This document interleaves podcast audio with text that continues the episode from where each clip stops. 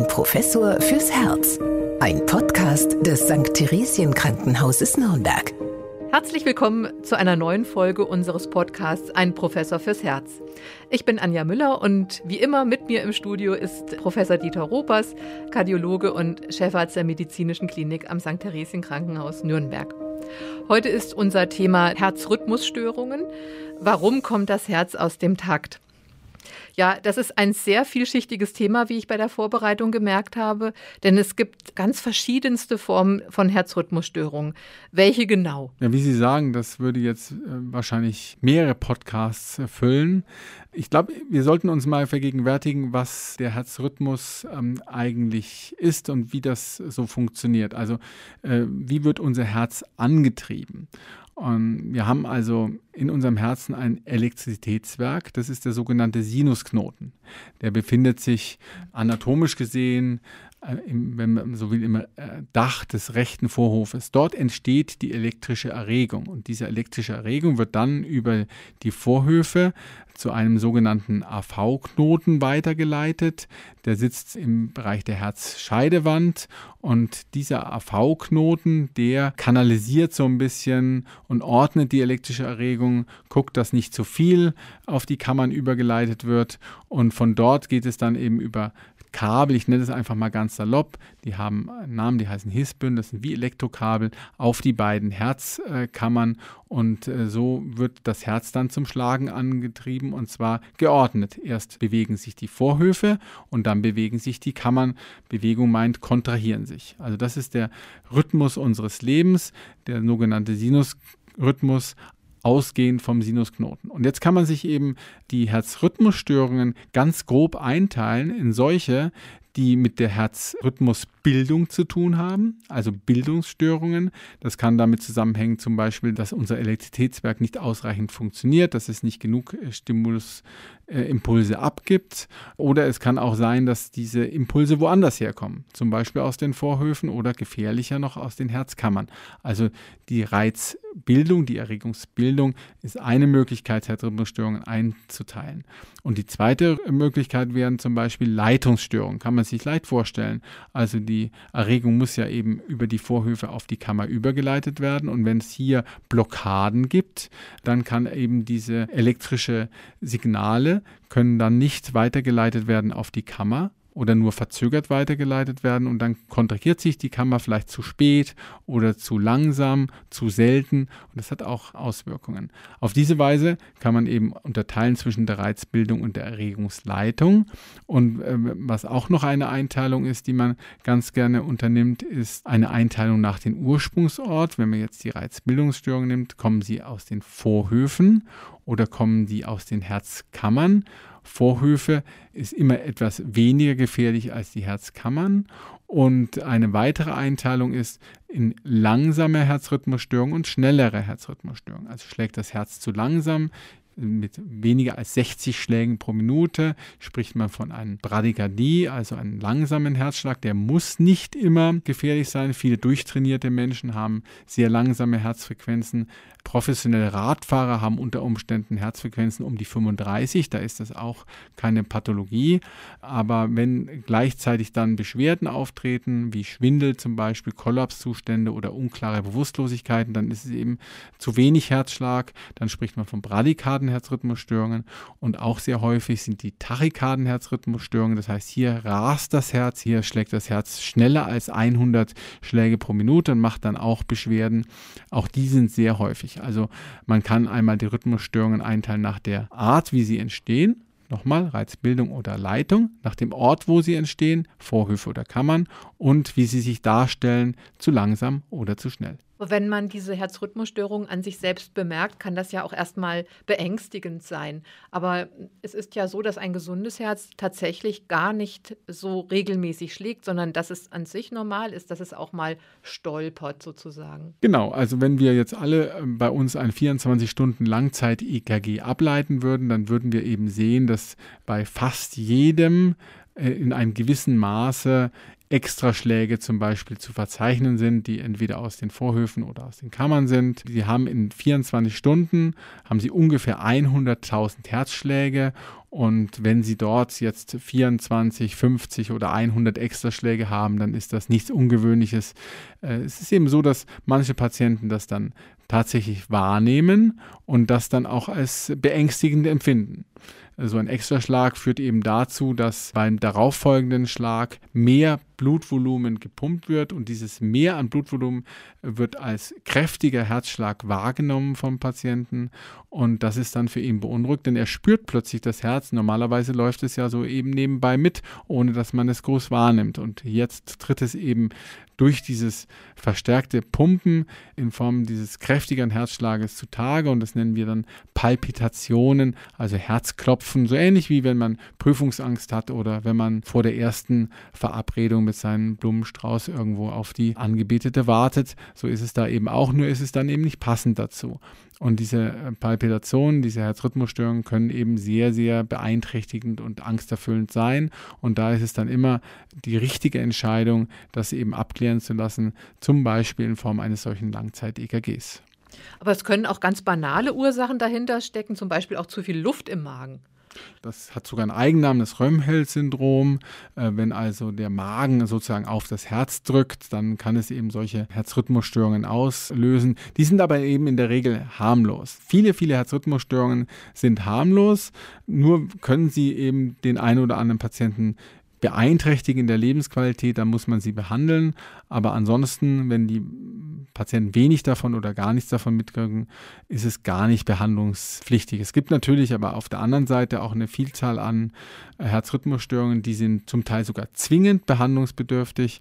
Und äh, da haben wir Gott sei Dank sehr viele Möglichkeiten, sowohl auf der medikamentösen Seite als auch auf der apparativen Seite, wenn ich zum Beispiel an die Versorgung mit Schrittmachern denke, bei Patienten, bei denen das Herz einfach zu langsam schlägt und die deswegen die Leistung nicht mehr bringen oder aber die zum Beispiel Schwindel-Episoden, Kollapszustände oder Ohnmachtzustände haben. Bei dem ist dann die Implantation eines Schrittmachers die richtige Therapie. Und dafür gibt es eine ganze Menge andere Beispiele. Also äh, auch Herzrhythmusstörungen können in der Zwischenzeit sowohl die langsamen als auch die schnellen sehr gut behandelt werden. Äh, kommen wir nochmal zu den Ursachen. Sie haben schon einige angesprochen. Welche Ursachen können diese Störungen haben? Also es muss ja nicht immer gleich was ganz was Schlimmes sein, aber der Bluthochdruck, über den wir schon gesprochen haben, ist so eine Ursache oder kann so eine Ursache sein. Oder es gibt auch, was ich gelesen habe, das Holiday Heart Syndrom. Was ist das denn? Also hier geht es um das Vorhofflimmern. Das Vorhofflimmern ist eine sehr, sehr häufige Rhythmusstörung. Über 75-jährige Patienten bei denen tritt es bei 15 Prozent auf aller Menschen, ist fast schon eine Begleiterscheinung des Älterwerdens und es tritt auch bei jüngeren Menschen auf. Hier ist es eben so, dass der Vorhof, der linke Vorhof und auch der rechte Vorhof nicht mehr äh, regelmäßig kontrahieren, sondern mit einer Frequenz von ungefähr 600 Schlägen pro Minute schlagen. Das heißt, es flimmert nur noch. Äh, Gott sei Dank gibt es diesen AV-Knoten, den ich vorhin bei der Einleitung schon erwähnt habe, der so ein bisschen aufpasst, dass das nicht eins zu eins übertragen wird. Dieses Vorhofflimmern tritt bei jüngeren Menschen eben episodenhaft auf. Wir nennen das gerne auch mal paroxysmal.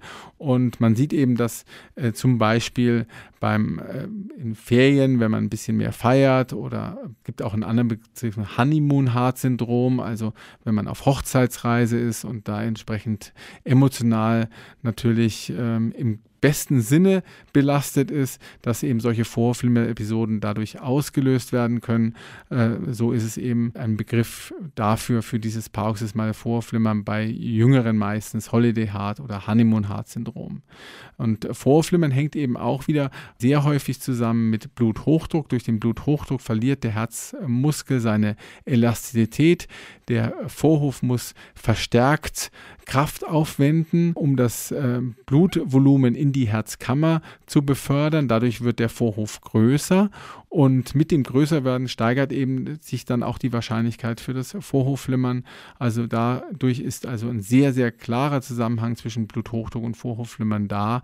Und Vorhofflimmern ist eine sehr ärgerliche Herzrhythmusstörung, denn nicht nur, dass es den Patienten in seiner Lebensqualität beeinflusst, weil es eben Herzrasen auslöst und bedrohlich ist, es ist auch unsere Hauptursache derzeit für Schlaganfall, weil sich in diesem flimmernden Vorhof der sich nicht mehr richtig bewegt, eben durch das dann stehende Blut Blutgerinnsel bilden können, die sich dann eben den Weg in den Kopf bahnen und dort eben auch ein Kopfgefäß verschließen können und einen Schlaganfall auslösen. Also Vorflimmern ist ähm, eine sehr ärgerliche Herzrhythmusstörung, die zwar jetzt nicht durch die Rhythmusstörung selbst ähm, lebensgefährlich ist, aber durch die Begleiterscheinung des möglichen Schlaganfalls.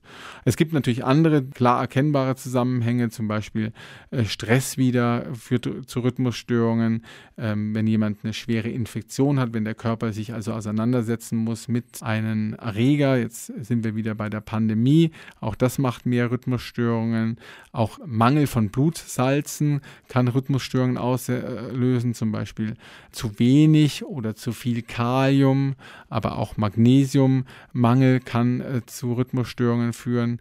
Ähm, hormonelle Erkrankungen, zum Beispiel die Schilddrüse, also eine Überfunktion der Schilddrüse zum Beispiel, kann auch Vorhofflimmern auslösen. Und auch manche medikamentöse Therapien können eben zu Vorhofflimmern führen, wie zum Beispiel die Gabe von Stresshormonen oder manche Behandlungen, zum Beispiel von Lungenerkrankungen, die dann gelegentlich zu Extraschlägen oder auch Herzrasen führen können. Also ein sehr, sehr vielschichtiges Krankheitsbild, das ähm, viele Ursachen haben kann, die man aber auch, das wollte ich nochmal hier unterstreichen, in der Regel gut behandeln kann. Wie sieht diese Behandlung dann aus? Also die Patienten können ja erstmal zu ihrem Hausarzt gehen oder zu einem niedergelassenen Kardiologen und das erstmal abchecken lassen, oder? Ganz genau. Vor der Therapie ist die Diagnose ganz, ganz wichtig und die Diagnose ist bei Herzrhythmusstörungen immer eine EKG-Diagnose. Also es gibt ja da verschiedene Möglichkeiten. Die klassische ist das Ruhe-EKG, wo über wenige Sekunden eben acht oder zehn Herzschläge abgeleitet werden und dann in verschiedenen Ableitungen dokumentiert werden.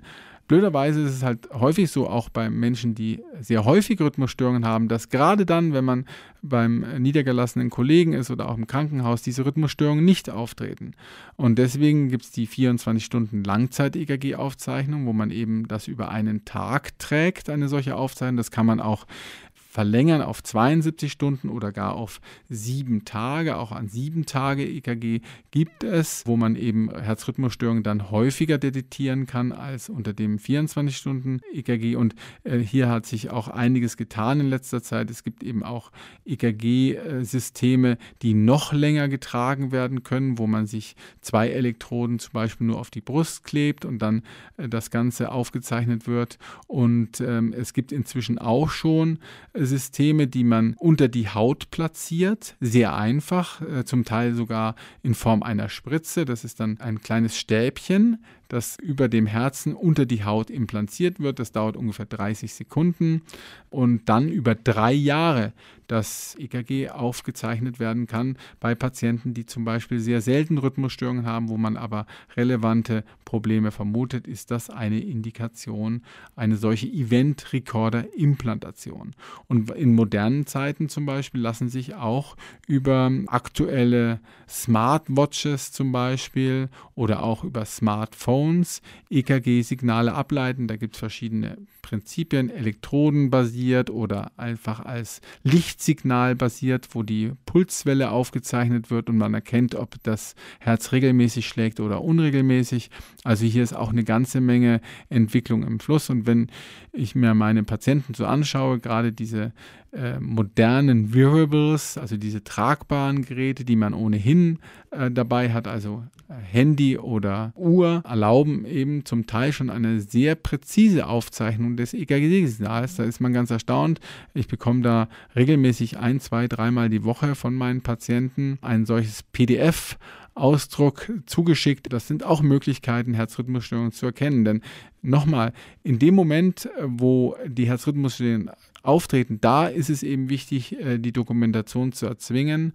Damit man das einordnen und auch behandeln kann. Ich sage dem Patienten immer, ist ganz egal, wo sie gerade sind, wenn sie jetzt zum Beispiel durch die Fußgängerzone gehen in Nürnberg und sie haben eine solche Herzrhythmusstörung, dann die nächste Praxis aufsuchen, ganz egal, ob es der eigene Hausarzt ist oder irgendein anderer, um dort ein EKG aufzuzeichnen, damit eben der Kardiologe dann oder der Rhythmologe, wenn es komplexer wird, die entsprechende Diagnose stellen kann und die Therapie einleiten kann. Wenn man jetzt nicht so technikaffin ist, würde es auch etwas bringen, so in ganz herkömmlicher Art und Weise seinen Puls zu kontrollieren beispielsweise? Unbedingt, weil durch die Pulskontrolle äh, kann man zum Beispiel einen unregelmäßigen Pulsschlag identifizieren. Unregelmäßiger Pulsschlag kann ein Hinweis sein auf häufige Extraschläge oder eben auf dieses Vorhofflimmern. Und äh, auf das, über das Vorhofflimmern haben wir schon kurz gesprochen. Das Risiko des damit verbundenen Schlaganfalles.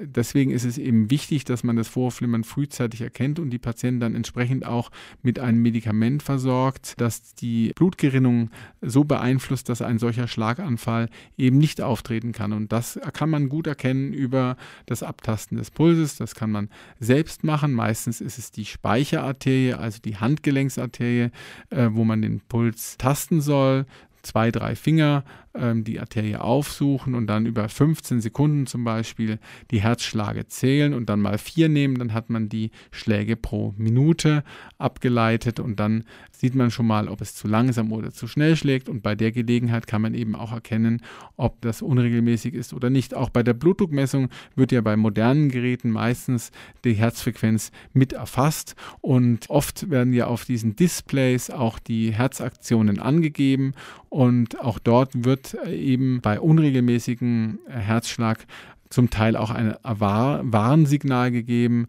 und das erfordert dann eben eine weiterführende Diagnostik durch den Arzt. Nochmal äh, zusammenfassend, der normale Pulsschlag würde in welchem Bereich dann liegen? 60 bis 100 Schläge pro Minute, wobei, wie gesagt, es hängt so ein bisschen vom Patienten ab. Wenn man zum Beispiel einen Patienten hat mit einer Herzkranzgefäßerkrankung oder eine Herzschwäche, da stellt man die Patienten gerne zwischen 50 und 60 ein. Daran erkennt man, dass es schon ein breiteres Spektrum ist, dieses normale Herzfrequenzangabe. Also 60 bis 100 ist es physiologisch, aber wie gesagt, unter Therapie kann es auch mal sinnvoll sein, Patienten äh, und niedriger Herzfrequenzen einzustellen. Und wenn man es jetzt mal äh, in Richtung eine Prognose betrachtet, äh, sind Patienten, die niedrige Herzfrequenzen haben, sicherlich im Vorteil. Also man kann das auch mit dem Tierreich vergleichen, was ich immer ganz gerne tue, wenn Sie im Meer mit einem Walfisch konfrontiert werden, der in der Regel eine Herzfrequenz von 20 bis 30 hat. Der wird auch gerne mal 100 bis 120 Jahre alt, wenn kein japanischer Fischfänger vorbeikommt und ihn abschießt. Ja. Eine Maus zum Beispiel hat eine Herzfrequenz von 300, 400 Schlägen pro Minute, die wird bei Weiden nicht so alt. Es gibt sogar so ein bisschen die Theorie, dass jedes Säugetier eine bestimmte Anzahl an äh, Herzschlägen hat.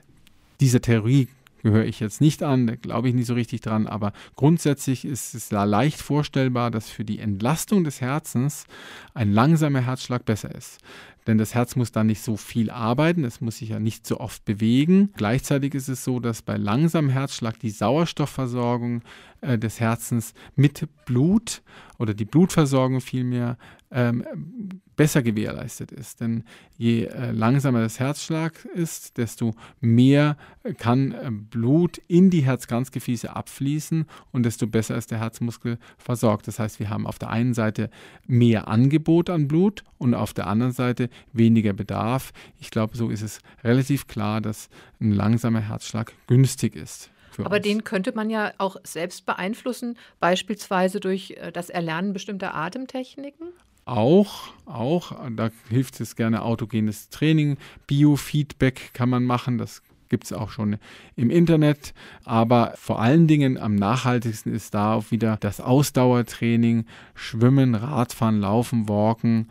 Ähm, hier haben Sie den größten Effekt auf eine langsame Herzfrequenz. Ja, also auch für uns jetzt Zeit, wieder kräftig durchzuatmen, denn wir sind am Ende dieser Folge angelangt. Wir möchten noch darauf hinweisen, ganz viele Themen rund ums Herz finden Sie auch auf der Homepage der Deutschen Herzstiftung. Und Sie, Herr Professor Ruppers, sind ja bei der Deutschen Herzstiftung auch sehr aktiv. Ja, ich gehöre den wissenschaftlichen Beirat an, aber ich finde die Herzstiftung grundsätzlich, ja, unabhängig davon, äh, eine extrem gute Einrichtung. Äh, hier wird dem Patienten ja mit entsprechendem Material, die haben also eine Zeitschrift, Herz Herz heute, äh, auch äh, verschiedene Publikationen zu speziellen Themen, wie zum Beispiel einer herzgerechten Diät, äh, Sport, aber auch solchen Themen wie äh, Sexualität und Herzerkrankungen, die man jetzt gemeinhin nicht so häufig anspricht, werden da sehr allgemeinverständlich für den Patienten geschrieben, vermittelt. Wir haben im November den Herzmonat jedes Jahr mit einem anderen Thema, wo äh, im Rahmen von Vorträgen, Tag der offenen Türen, ähm, an solchen Dingen diese Herzerkrankungen auch wieder so besprochen werden, dass auch der Laie sie, glaube ich, gut nachvollziehen kann. Die Mitglieder der Deutschen Herzstiftung haben auch die Möglichkeit der Teilnahme einer Telefonsprechstunde. Die findet an jedem ersten Mittwoch im äh, Monat statt. Da bin ich auch jedes Mal involviert, wo Sie also einen Experten am anderen Ende der Leitung haben, den Sie dezidiert zu Ihrem eigenen kardiologischen Problem fragen können. Also die Herzstiftung ist wirklich eine sehr, sehr gute Einrichtung, hat ungefähr 100.000 Mitglieder insgesamt Tendenz deutlich steigend und der äh, Jahresbeitrag ist überschaubar. Ich glaube um die 20 Euro, wenn ich mich nicht täusche. Also dafür bekommt man wirklich sehr, sehr viel Leistung zurück. Also mein Appell oder meine Empfehlung auf jeden Fall uneingeschränkt, werden Sie Mitglied der ähm, Herzstiftung und unterstützen Sie damit auch Herzforschung, denn aus den Mitgliedsbeiträgen werden auch verschiedene wissenschaftliche Projekte in ähm, ganz verschiedenen Fragestellungen unterstützt. Und das äh, Motto der diesjährigen Herzwochen, das war ja das schwache Herz. Und dieses Thema greifen wir dann in unserer nächsten Folge auf. Da freue ich mich schon drauf. Und vielen Dank, Herr Professor Ruppers, für heute und bis zum nächsten Mal. Alles Gute. Ein Professor fürs Herz. Ein Podcast des St. Theresien Krankenhauses Nürnberg.